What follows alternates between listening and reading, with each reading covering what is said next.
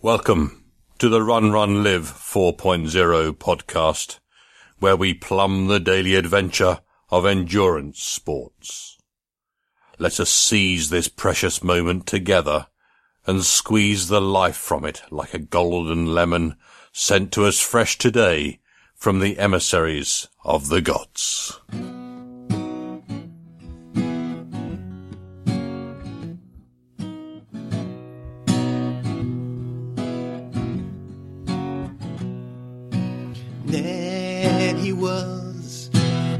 Terribly happy guy. Ned, he ate a moldy pumpkin pie. Then he thought that he just couldn't die. So Ned, he laughed so hard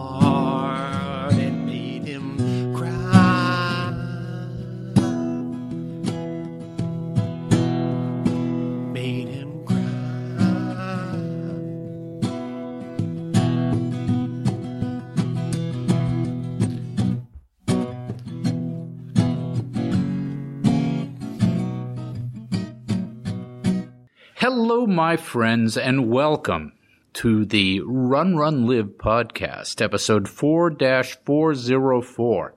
Huh, that's kind of nice, huh? Is that error 404?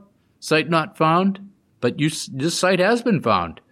This is the point where I frantically tried to remember all those great stories, amusing anecdotes, and funny things that I had ready to go when I was running, but now retreat into the fog of my memory like scared children confronted by the full blank whiteness of the empty page and blinking cursor.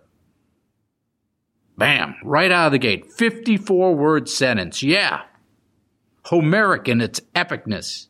I am a prose god. So, uh, editor's note. Microsoft Word wants to change epicness to epicenes, which is an entirely different thing. That's a Greek word meaning containing both sexes, so androgynous or hermaphroditic. And if I wanted to use either of those words, I would. So get out of my computer, Bill Gates. Now I'm picturing the poor, confused new listener who thought they were tuning into a running podcast, and instead they're getting the crazy etymology tantrum. So welcome to the inside of the Run Run Live hive mind, my friends. Sometimes it's a bit fractal in here, but yes, we do talk about endurance sports. And I have been easing myself back into Twitter after a couple of years off. And there's a group out there called Run Chat, hashtag Run Chat, that has a lot of good running stuff in it, and that's nice. And that's where I found today's guest. Today's guest is cool because it's a cool place and uh, I like cool places to run and to explore. And these folks have gone off to the edge of the map in Scandinavia to set up a running adventure company in the fjords and mountains. And the photos are spectacular. That's what drew me to them. Real, real Viking land stuff. Which causes me to remember one of those amusing anecdotes. Have you ever heard of Ragnar Lodbrok, the famous Viking chieftain who plundered around Francia and Anglo-Saxon Britain in the late 700s? Well, Lodbrok is composed of two Germanic words and literally translated means hairy breeches or hairy pants. So you gotta wonder how he got that name. And you can kind of see some of the English words in there. Think locks, as in flowing locks of hair, and breech, like breeches, right? So lod, brook, locks, breeches. And uh, it's all because Old English and Old Norse actually both came from a common Indo European root language. In section one, I'll talk about my nutrition and diet and what it looks like this cycle that's getting me lean. And in section two, I'll talk about a little book I read about fear. And yes, as we speak, I am speaking of fear. And I'm about six weeks away from the Boston Marathon, which in runner speak means four more weeks of big miles and hard training and two weeks of taper. My training is going really well. I'm still quite lean and I've been sticking to my diet plan for the most part. You know, I'm battling with the weather though. Every time I have a hard workout, it seems like it's snowing or raining or a deep freeze. So I've been spending a ton of time on the treadmill, which is good and bad. I mean, it's good because I can cleanly set paces that I want to that I want to hold and hold them. Uh, there, and it's bad because the treadmill is not 100%. It does not translate 100% to road training. And you have to always remember that. And for instance, this week, I knocked off 18 miles on the treadmill on Sunday with 14 in the middle at my target race pace minus 7 to 10 seconds per mile. So that's pretty good workout, substantial workout. And if I had done that outside in the freezing rainstorm we were having, my pace would have been all over the place and my effort level would have been all over the place. And I'm not sure I would get the same benefits of the workout. You know, I need some confidence. I need that confidence of knowing I can hold those paces. So it's good and it's bad. Now, over the next four weeks, I'm sure we'll be throwing in some longer stuff, some 20 plus milers and some, some race specific stuff. But all else being equal, I feel great. Light, fast, strong, and healthy. Not bad. So one of my habit changes that has been successful in this cycle has been nutrition. And one of those things I do is how I'm making my suppers. Because a big challenge for me was always I come home from work, I'm ravenous, and I just eat a whole bunch of stuff. So in an ideal world, I wouldn't eat anything late in the evening. But when I get home from work, I'm starving, right? So the habit change that I've been doing is I use my cast iron skillet to saute up some vegetables when I come through the door. And this gives me something to do. It takes like 20 to 30 minutes to prepare. And the resulting dinners are healthy and they fill me up. And they are nutrition dense and calorie reasonable. So you take your big cast iron skillet, you put it over the medium heat, you pour in a glug of olive oil, you dice up a garlic clove or two, dice up a small onion, dice up a teaspoon sized chunk of ginger. That's the secret ingredient. That ginger, the root, the actual root. Don't use the stuff out of a shaker. And put all this into the pan and stir it around in the oil until it starts sizzling and the onions are clear. A couple of minutes. And while that's cooking, you cut up your veg, you know, and I don't care what it is. It can be mushrooms, cabbage, squash, broccoli, whatever you have, whatever you like. And you fill up the skillet because those veggies, they shrink as they cook. And saute that whole thing while mixing it so it doesn't burn, maybe another five minutes. And then you pour in, uh, you know, a half a cup or a cup of stock of some sort or water. You can also throw bouillon in there just to get the steam going because you want to steam these things. And you can cover it and it will cook faster, but it will get soggier. So that's your choice there. Um, alternatively, what I do is I just, you know, you keep mixing it every so often so it cooks evenly. So you serve that out over rice or plain, anything else you have. And the key ingredients here is that ginger. That ginger makes it taste like restaurant food. It's really good. And it's good for your stomach too, good for your digestion. And that'll fill you up while you're waiting to cook, you can clean the kitchen up a bit. Kill two birds with one stone. Wait, actually, I heard that PETA, the Society for the Protection of uh, Animals, does not want us to use those animal threatening phrases anymore. They want us to modify our speech to be more animal friendly. So instead, let's say you can feed two birds with one scone. Because birds they like scones. On with the show. It is when we learn to leave our comfort zone that we find ourselves communing with our inner strength.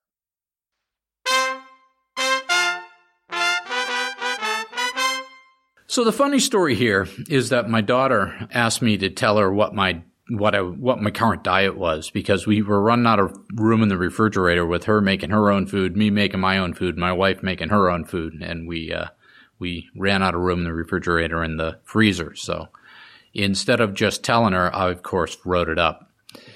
And so this is my current diet and meal planning. And I thought it would be useful for people, you know, because I have managed to lose a lot of weight and be lean and be healthy and, and all that stuff in this training cycle.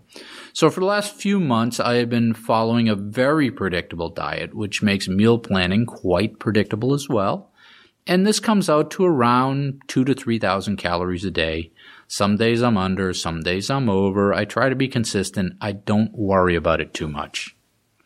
So things I am not eating or trying to avoid are most cheese and dairy, most packaged or prepared foods, most bread, especially white bread or any kind of pastry, uh, candies, sweets, ice cream, white rice, takeout food, processed sandwich meat, soda or diet soda, pasta, especially white pasta, and anything with a lot of sugar in it. Anything processed with a lot of sugar in it. Things I am eating, a lot of fruit, vegetables, meat, fish, eggs, fats, oils, quinoa, nuts, nut milk, whole grains, beans, brown rice, whole rice, a lot of other stuff. So what do I eat for breakfast? Well, for breakfast, I'll have one of three things. 80 to 90% of the time, I will have classic oatmeal. And this is not the soak overnight steel cut oatmeal. That's too much work for me. It's a compromise. It's better than the soupy quick oats, and I can cook them in about two minutes in the microwave in the morning. It's good. In my oatmeal, I put fruit. My preference is blueberries.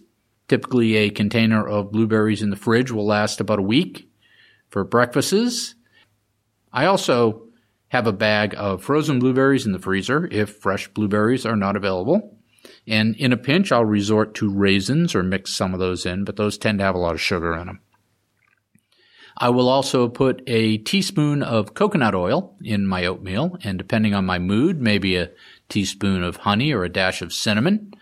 I will alternatively use bananas or homemade applesauce or other fruits if I have some of those on the verge of going bad in inventory. So applesauce is a good one. It takes some time to prepare, but it's a good way to use up inventory of overripe apples, and it takes up a, a very small container in your fridge or your freezer. If we have a surfeit of avocados ripening, I will have avocado toast for breakfast. And all this requires is a ripe avocado, a dash of olive oil, a dash of lemon juice. You mix them up in a bowl and you spread on whole grain toast. Requires no fridge space. Cannot be prepared ahead of time. It is an opportunistic meal based on the availability of a ripe avocado. And then third, I may eat eggs. Maybe twice a month, I'll fry up some eggs for something different. So for breakfast inventory, if you're looking at stocking inventory for breakfast, it's a big container of classic oats. It's a pint of fresh blueberries. It's a pint of frozen blueberries. It's a jar of coconut oil, some honey, some eggs, cinnamon, ripe avocados, healthy bread. That's it. I'll send you a list if you want it. So what do I do for lunch? For lunch, I have a salad. And this salad has some sort of protein in it. I like to make a big batch of these salads, enough for a work week, and I keep them in the fridge in containers, individual containers. The baseline for these salads is nutrient rich leaf vegetable of some sort. If it is in season, I will get kale, Tuscan kale, red kale, Swiss chard. And if those are looking a bit sad, like they are this time of year, I'll grab a bag of Savoy spinach. If I can't find any of those, I'll settle for that uh, baby spinach that they, they give you in the box, but that stuff goes bad really fast.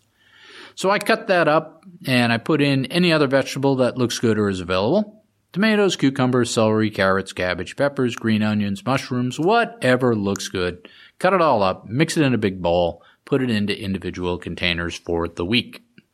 Now the protein can be chicken, sardines, but I try to only eat fish once a week uh, because I'm worried about the mercury. So I'll have a half a can of tuna or a can of sardines, boiled eggs, meat, beans, chickpeas.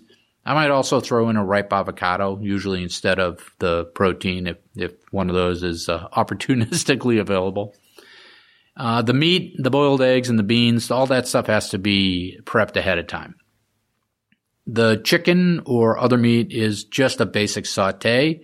I cut up uh, one or two ounces of that and I add it to the salad with the dressing before I head off to work. So it's a basic grab and go in the morning.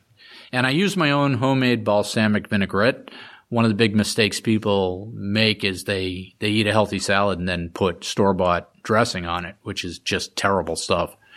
So I make my own uh, balsamic vinaigrette and I make a batch of that every week or as needed. And it's olive oil and balsamic vinegar and a dash of Bragg's apple cider for the probiotics. So that's living apple cider. And if we have eggs, I will boil up a half a dozen or so, and that'll give me protein for salads for a week. Even if someone poaches, pun intended, a couple of my half dozen eggs. However, if someone sees the boiled eggs and decides to whip up a big bowl of egg salad, my prep and my plans are foiled, then I have to do something else. Uh, I prefer to make my own beans and chickpeas from dry bagged, uh, not out of the can. So those take a lot of work. They got to be soaked and rinsed a few times. Probably takes 24, 48 hours.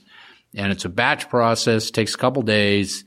I'll eat any kind of beans. Lentils are good too. After they're soaked and rinsed, they go into the rice cooker for a day.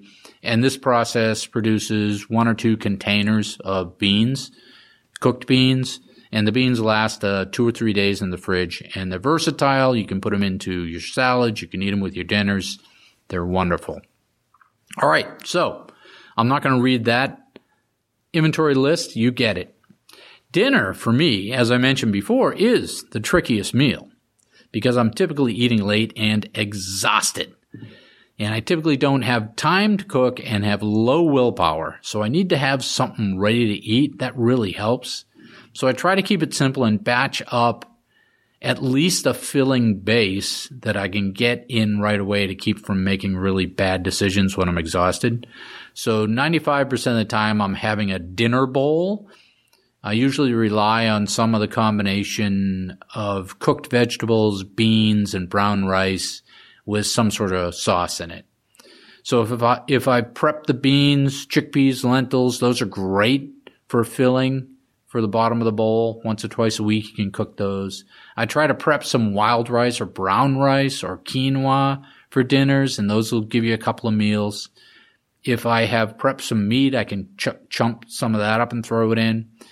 And I'll, I'll, saute a big skillet of veggies to go with whatever I have, the rice or the beans or the quinoa.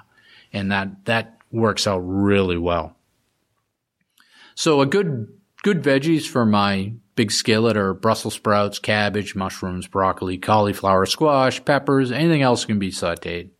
And this whole process requires nothing but a dollop of olive oil, some garlic, some onion, some fresh ginger, and some stock. So that's what I do for dinner. Um, and I don't freeze any of this stuff because for two reasons. One, when I freeze it, I forget about it. and two, it takes too long to defrost. And I don't really like the taste of frozen vegetables or canned vegetables. So anything in a can kind of qualifies as, as, um, packaged foods and I try to avoid it. So snacks. What do I do for snacks? My favorite primary snacks are fruits and nuts. I eat, believe it or not, I eat four to five pieces of fruit a day. And these are apples, pears, oranges, grapefruit, plums, peaches, whatever's in season. And I usually store these in the fruit bowl on the counter. But if they're ripening too fast, I throw them into the fridge to slow them down a little bit. I eat unsalted peanuts and other nuts just for fun at night. I love nuts. They are very calorie dense, so you have to be careful. If I have time, I will make hummus from chickpeas. Sometimes I'll buy pre-made hummus, but I have my suspicions that they sneak a lot of sugar into that. And occasionally I'll have rice cakes with peanut butter, but I try to use the brown rice cakes, and I have suspicions about those too. So I try to use healthier brands of peanut butter as well, but that's, uh, that's store bought stuff. And I'll also eat celery stalks with peanut butter. Very good, very filling. So those are the things I keep in snack inventory. The other thing I make is smoothies. I like to make green or berry smoothies for after my big workouts. And in those green smoothies, I put in vegan protein powder yeast, a handful of dark leafy greens like spinach or kale or chard, uh, some frozen bananas, any other overripe fruit I have hanging around, frozen or fresh berries, and then fill it up with almond milk, blend it up, and a batch of those will make three 16 ounce servings. And if I can find empty water bottles, I'll put them in those. If I can, I'll put them in old Starbucks cups, which are uh, a logistical nightmare to transport around, but what the heck, use what you have. And I put those in the fridge. So I, on a build week, I usually have three big workouts a week. So one batch of smoothies will cover three hard workouts a week. You have them right after your workout. Makes sense? So that's how I'm running strong, healthy, injury free, and lean for this year's Boston Marathon. If you have any questions, you can ask me, and I am going to post this. And now for today's featured interview.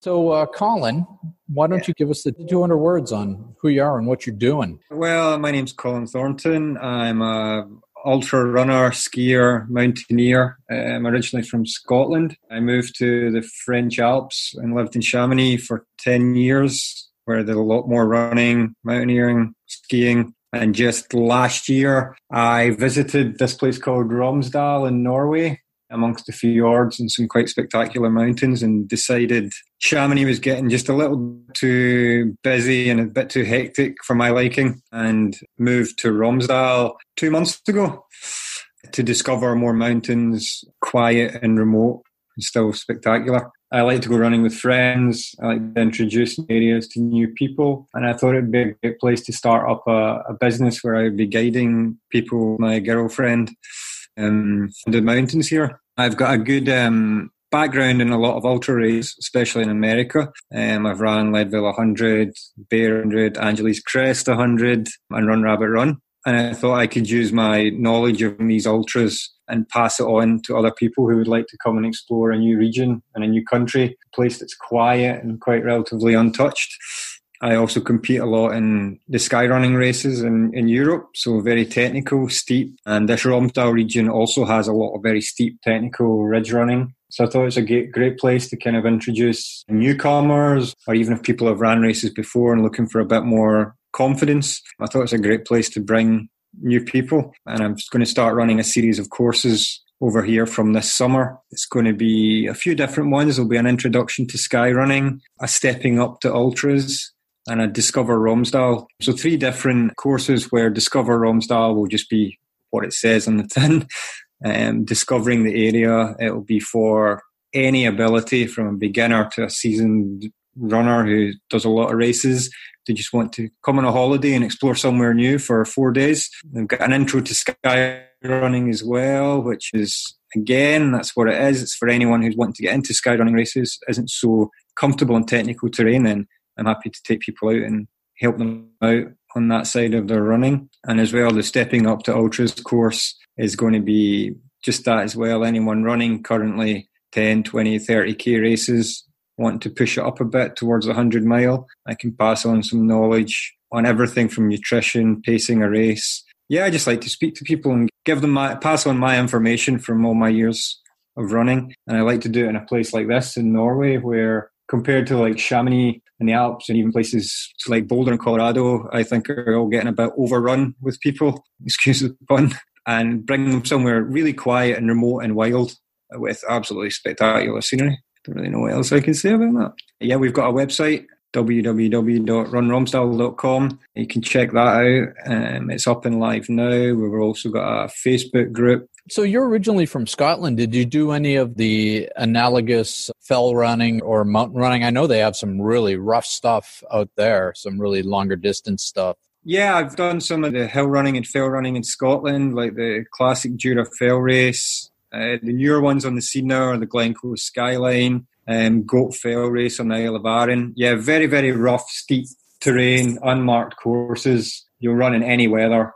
Yeah, quite wild and tough. And the Norway terrain is quite similar. There's a lot of rough things here, but there's also some really nice flowy single track through the valleys, up to lakes, down the fjords. If you want steep and rough, we've got that here as well. Yeah, and so it's a little bit different than France or Colorado because I don't think you have the altitude in Norway, right? No. Yeah, you've got the terrain, but not the altitude. Yeah, exactly. I've always said this. I've spent a lot of time in Colorado over my last four or five years. Colorado definitely has the altitude, but anywhere I've run in Colorado has doesn't come close to the steepness and the roughness that you get in Norway or in France or in Scotland. I mean, the steepness of some of the terrain over here is, and people think as well, though, that Norway is quite small, but you're always starting at sea level, going up maybe 3,000, 4,000 feet. Whereas in Colorado, you are going to massive elevations up some of the 14ers, but you're starting usually around 10,000 feet. So Right. the actual amount of meters climbed you do is, is very similar here. It's steeper here, but yeah, Colorado definitely has that thinner air, which makes it difficult. Yeah, it'd be better for folks um, running at up from sea level. They're just starting to learn how to do that stuff. You don't have to deal with the altitude as well because the altitude can make people from sea level sick. Absolutely. Yeah, yeah. So, yeah, I was looking at the pictures of Romsdal, and it's spectacular um, scenery. I suppose it's probably raining most of the time, though, right? you have certain windows where you get good weather up there. Uh, it's actually not so bad. It's not as bad as Scotland. Um, Okay. We were here in the summer visiting for a couple of weeks in June, and actually we had two weeks of blue skies. And the amazing thing about here in the summer for June and July, especially if your legs can take you, you can run 24 hours a day because the sun doesn't go down. Right. Uh, Because you're up Yeah, close you to the Arctic Circle. yeah, we're, we're not as far up as the Arctic Circle. It's just that we are very far north. You have daylight all day. Yep. and the the terrain is um like i said spectacular and it's varied too because you have the mountains themselves but you also have the fjords and the fjords are just amazing right? And so a fjord is uh, sort of a gouged out piece of rock in the coastline where you have this long bay that goes in and i guess it would have been scraped out by the glaciers in the ancient times right?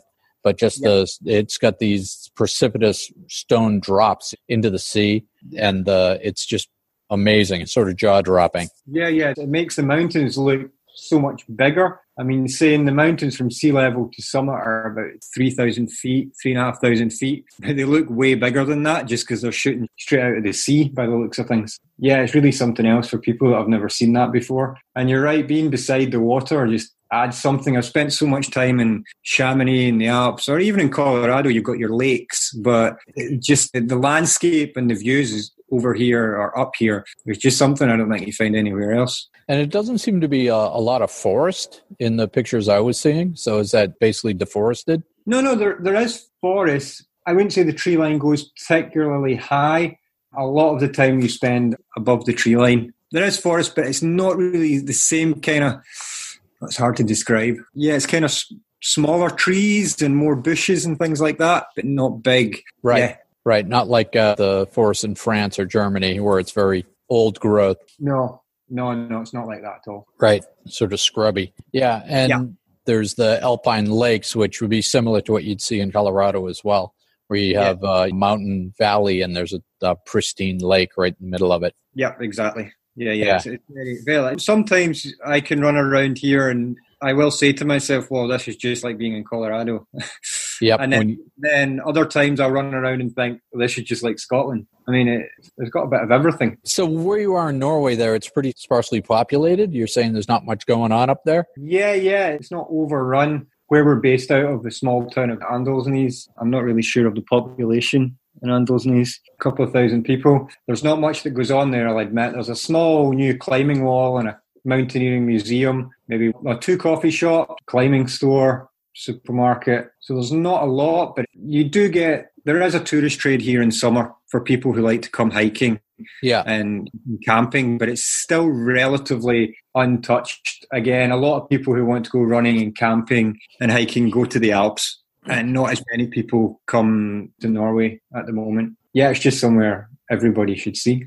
So you and your partner are setting up these sort of courses to take people and guide them out into the different parts of the geography. Yep, exactly that. There's so many different because the fjord goes in and out of different valleys. There's so many different little microclimates and areas and different mountains all around, and it, it changes from fjord to fjord scenery. And the technicality of the, the running and hiking as well. Yeah. So are these going to be mostly day trips? Or are you going to do some overnighters out there? We can do day trips for people. That won't be a problem. The majority of the courses we're running will be for four days.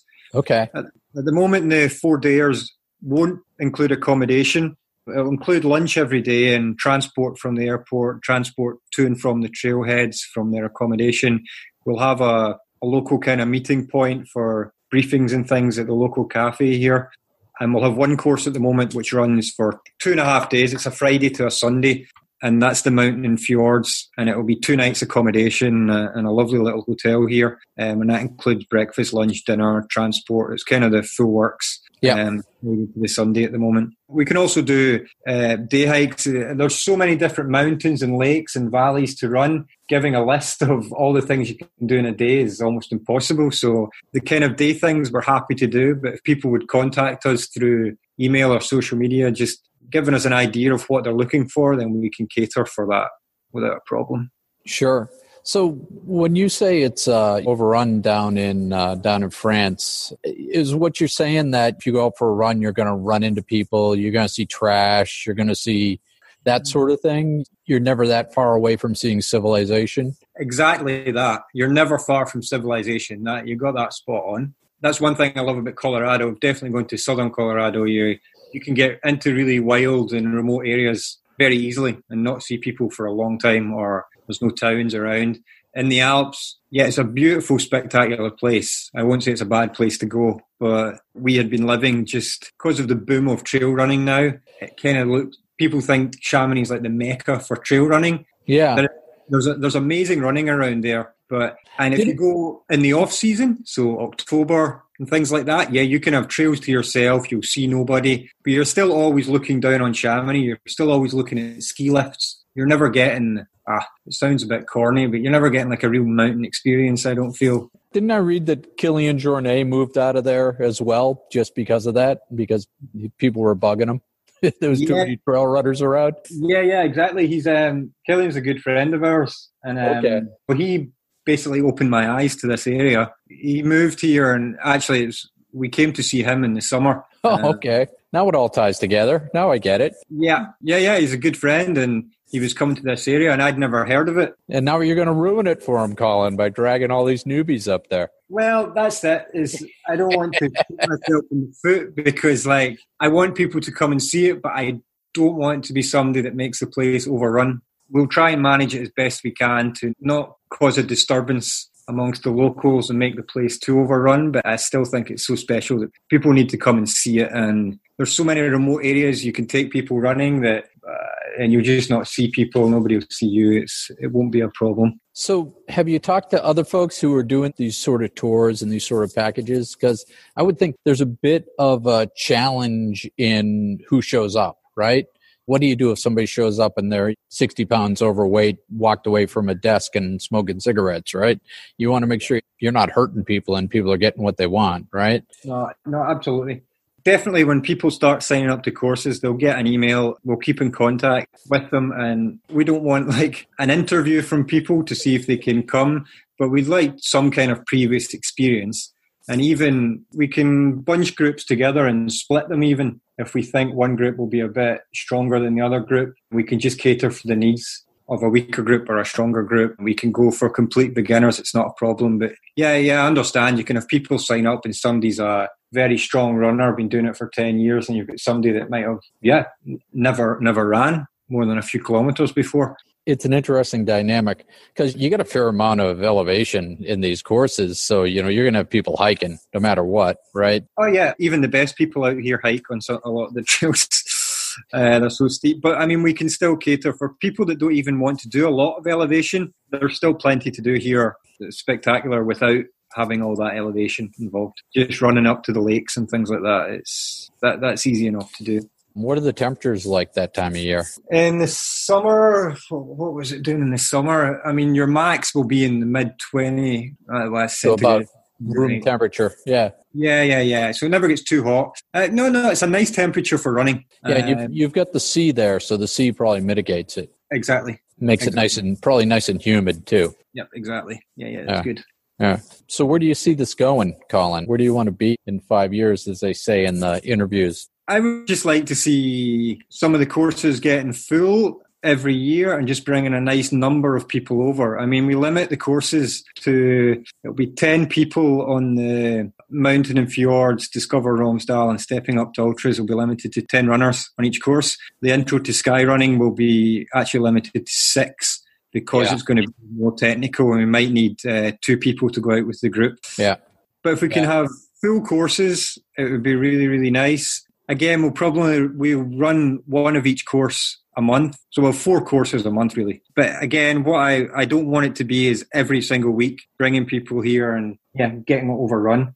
Just two, three, four days at a time, on and off, week on, week off. That could be nice. But yeah, as far as the, the business goes of Run Romsdal, yeah, I just want to offer a good experience for people. Uh, people feel safe, have a good time, take some good pictures, uh, Yeah. improve. Yeah, definitely. People taking pictures should get people interested because it is spectacular. Yeah. some of the stuff, and you the sky running where you're up on the sort of the razor edge of a mountaintop of a right across the the top. That's uh, jaw dropping. Yeah, it's amazing, and especially here when you can look down at the fjords and things when you're running around and, and you don't see another town or village or chairlift.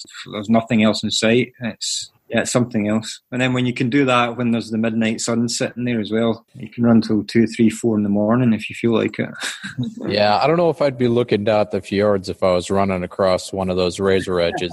I think I might be watching where I was putting my feet. Yeah, well, you need to come over and do the intro to sky running, and I'll get you more comfortable at doing that. Yeah, well, I I just signed up to um, pace buddy of mine at Leadville. Oh, Uh, nice. and I'm doing the overnight loop, the one, the back over Hope Pass. So I have to figure out how to train for that. I'm a pretty strong mountain runner, good trail runner, but I'm at sea level, so I got to figure out how to get some altitude. Yeah, yeah, that's true. Well, I might see you at Leadville because we'll be there, and we'll probably be helping a friend out actually this year. Oh, okay, that'll be cool. Yeah, Yeah, not that anybody ever sees anybody in those races, right? yeah, yeah, true. You never see the people who you plan to see, but you arbitrarily run into other people that you didn't expect to see, right? Yeah, absolutely. Just uh, it's all serendipitous. Yeah. So who's your partner? Is- Is she uh, doing this with you as well? Yeah, well, she's sitting right next to me now. Oh, there you go. Good. Um, maybe tell you a li- about who she is as well. Take it away. Yeah, I'm sorry, I'm French, so my accent is not so good. That's okay. so yeah, uh, my name is Helen. Yeah, I live in Chamonix for 12 years, and I met Colin over there. Yeah, we decided to move in Norway together. Originally, I'm a nurse. I been graduated as a nurse a few years ago, and uh, through my studying, I managed to find time to do few races uh, in Switzerland, Italy, Uh, Colorado. Colorado, yeah, France. Like I'm not an ultra runner. Well, the um, longest distance I could do is 70k. Wow. Um, I'm more kind of yeah, marathon is good and on the flowing run. Well, that's good for me. But that's a good. Uh, we're completed well together. Colin's more the technical part, and I'm more the smooth part. Like So, So- uh, so how did you guys come to the decision to pack up and go to Norway? Does that ruffle any feathers in the families? Well, I think I originally moved from Scotland to Chamonix, and kind of the family were kind of supportive with me moving away to France, but they knew I needed to do something new. So I think they were kind of used to it when I told them I was leaving France to then move to another country, Yeah. and they kind of support that. Although I think, um, from my side, it's a bit more difficult. Yeah. That the first time I move abroad of my country, so my mom, especially, it's a mom, so she was a bit more stressed about that uh, movement, but she's still supporting us, and yeah, yeah, yeah, yeah, So that's great. You guys are you guys are having an adventure. Good for you. Yeah. yeah, yeah, it sure is an adventure anyway. Yeah. yeah. Yeah. So no matter what happens, you're going to learn something. Yeah. All right. You'll be uh, better people out the other side. So good for you. That's great. I hope everything goes well with your business, and I hope you meet some great people along the way. It sounds like a great uh, opportunity for the right type of people to get out and uh, have some fun and see some uh, amazing geography and some amazing sites out there in Norway. So sounds very interesting. Yeah. And it's not that far. I mean, how do you get to where you are from? What's the the biggest metro, the biggest airport near you? The biggest airport near us is a town called Molde, which is one hour away on either the bus or by car. And to get to Molde, you get here via Oslo. So basically, anyone wanting to fly over goes through Oslo, and then it's a 50 minute flight from Oslo up here. So it's not actually, as far as we say, it's quite remote and quiet. It is, but it's still relatively easy for people to access. Yeah. Most airline companies all fly to Oslo for sure. And even from Oslo, if, as I say, it's only a 50 minute flight up. If not, there's a, a direct train line from oh. Oslo straight up to Åndalsnes, which is the town that we live in. Yeah. No, I was going to ask that because typically, uh, especially that part of the world, the trains are very good. So, and that might actually be much more fun than taking a short flight is actually riding the train, especially uh, through that geography, right? Yeah, so. absolutely. The train goes through some, well, it goes through all the spectacular scenery on the way up. So it's right. good you taste for it when you're on your way up in the train. Because, yeah, flying in can be spectacular as well, actually. When you're coming into land, you kind of fly through all the mountains, but you don't always get a window seat to see that. In the train, you will. Yeah, Yep. All right. Well, it sounds brilliant. I'm fascinated by this. I'm going to have to get over there sometime. Never been to Norway. Absolutely. So, uh, all right. I'll let you guys go. Get back to your running around in the fjords. I know it's uh, late there. So I appreciate you talking to me today. And uh, give us again the uh, the website links and the Facebook links. www.runromsdal.com. Instagram, we're just on Instagram as Run Romsdal. Facebook, we're Run Romsdal. Um, Strava will be up soon. Uh, I've not started it, but it will be Run Romsdal. but yeah, www.runromsdal.com. Uh, look yep. us up. Send us an email if you have any questions whatsoever. Yep, and Romsdal is R O M S. Yep. As in Sam, D as in Doug, A L. Yes, correct. All right, brilliant. Thanks for coming. Thank you very Thank much. Thank you very much. See you soon. All right. Bye bye. Bye bye. Sometimes it takes a third party to tell us what we already know.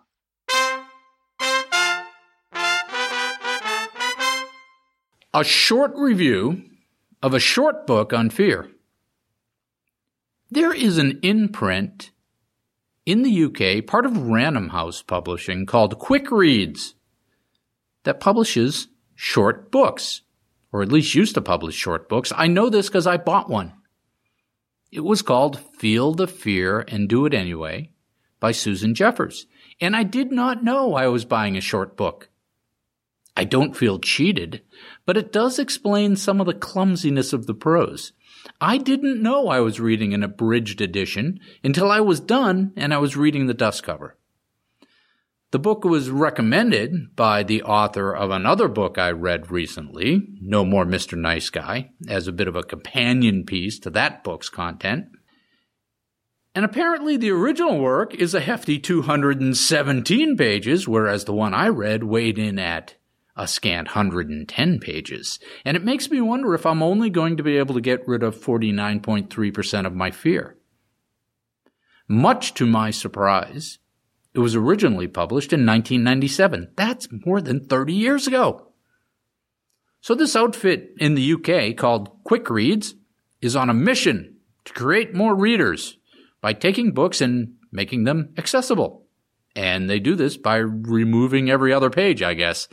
Reminds me of that scene in Catch 22 where Yossarian is redacting letters home by removing all the adjectives and pronouns or something. It only took me two sittings to read through the book. I got some insights out of it. Some of it killed old ground, but some of it was fabulous. And it makes perfect sense now because I found the prose really hard to pay attention to. I found I kept losing the scent of the points in multiple places as I was reading. And now I know it's because there was a lot of connective tissue shaved out. They shaved out the connective tissue and left the meat and that made it hard to digest. First thing she says, which I mentioned previously at some point in my comments on Dr. Glover's book, is to say whatever happens, you can handle it. And if you're having anxiety about unknown outcomes, simply remind yourself that whatever happens, you're going to handle it. And that takes the energy out of the unknown. And next, she reminds us that fear never really goes away. And if it does, you should worry because that means you're not growing. If you're growing as a person, there's always going to be some unknown territory and important stakes, and you're going to be anxious about those. She says the only way to get rid of fear is to do something. And again, we see that by biasing yourself to take action. You stop being the victim and take control of your power. And she calls this the pain to power spectrum. Where you are now is pain. The object is to move from pain to power. And how you do that is by taking action. And I am going to quote the book now. Pushing through fear is less frightening than living with the constant fear that comes from feeling helpless. But the most wonderful and important concept that she gifted me was the concept of a no lose decision. The no lose decision, in partnership with the I can handle it, will turn all your anxiety about outcomes into personal power. I know it sounds very new agey, but how does this work? Well, most of us are hardwired to look at decisions as win or lose outcomes. Standing where we're, where we are at the decision point in time, we don't know which path will be the better choice. We fear making a bad decision because we have this win lose assumption. If we choose wrong, it's a loss or a failure. And we get anxiety about making that choice we may even refuse to make a decision because we so fear being wrong or being accountable for that bad decision and the failure.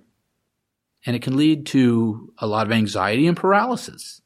Instead, she says, all you have to do is look at the decision as a win-win instead of a win-lose. If you decide one way, you win. If you decide the other way, you win too. The worst thing you can do is stay put or avoid the decision. That's helplessness. Take your power, make a decision. If you get down the path and things don't turn out as you hoped or expected, you still win. At the very least, you have learned something. You have gone somewhere. If you go into it with that attitude, either choice is probably going to be more successful because you carry that power and positive momentum into it. And of course, she reminds us that there is no straight line path in life. Our lives are squiggly lines with lots of learning and course corrections.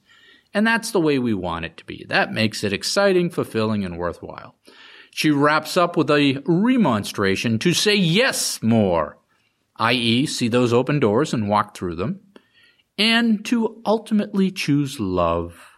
If you choose love, you have a leg up and live in an abundant universe. And I don't know what she said in the other 107 pages because I didn't get to read them. But these pages, albeit a bit choppy, had some good nuggets. So if you are afraid and have a short attention span, try reading the abridged version of Feel the Fear and do it anyway. Okay, now we're going to move you towards the exit, please.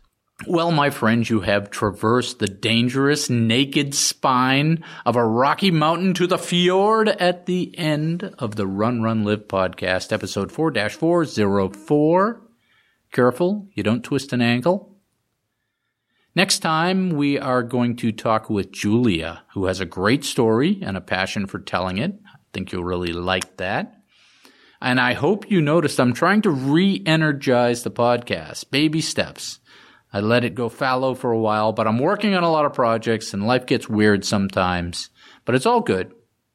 And I am truly thankful for your company and the opportunity for us to connect. So thank you. Uh, my training is hard, but boringly predictable right now. I'm getting in 50 ish miles a week on five days of hard work on my big weeks when I'm uh, on build weeks. And I'm typically doing three hard workouts a week. I have been doing more speed work this cycle, which I really, I like and I feel like I need that. So that's good. I had a workout last week where I knocked off 10 Yasso 800s at my target race time, which supposedly is a positive predictor. I had a great workout Tuesday this week on the treadmill again because the weather was awful. and it was a one hour step up run, which is actually an easy tempo session for me because this is a step back week. On a build week, that would be something else, like an hour and a half step up run or more. For an hour step up run, you warm up for, you know, 10 or 20 minutes, you warm up, and then you run at a tempo pace for 30 minutes, and then you cool down for the last 10 minutes. And at first, I was struggling a little when I went into that tempo and I was breathing hard. I was battling the workout, but something happened at 20 minutes into the tempo. So 40 minutes into the workout, it was like a, a switch flipped and I felt great. And I dropped the pace. I just kept dropping the pace because I felt great. And I finally ended up at 30 seconds per mile faster than my goal marathon pace. And I held that for the last 10 minutes of the step up. I somehow got into flow state and was just flying and feeling great. It was effortless. It was great. And that's why we do it, right? Every once in a while, it feels effortless, and that's a beautiful thing. So I'll leave you with one more word play from my current fascination with the history of English. My favorite Old English word so far is Gunga Weaver which translates to going weaver. Gunga weaver. That's the Old English word for spider. Isn't that great? You can use it in a sentence like, the Epicene server at Starbucks was frightened by a scary Gunga weaver. And I will see you out there. And then he thought that he just couldn't die. So Ned, he laughed so hard it made him cry.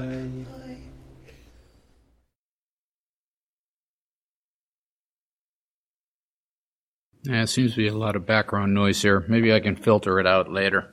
I think the guy's doing floor cleaning out there too.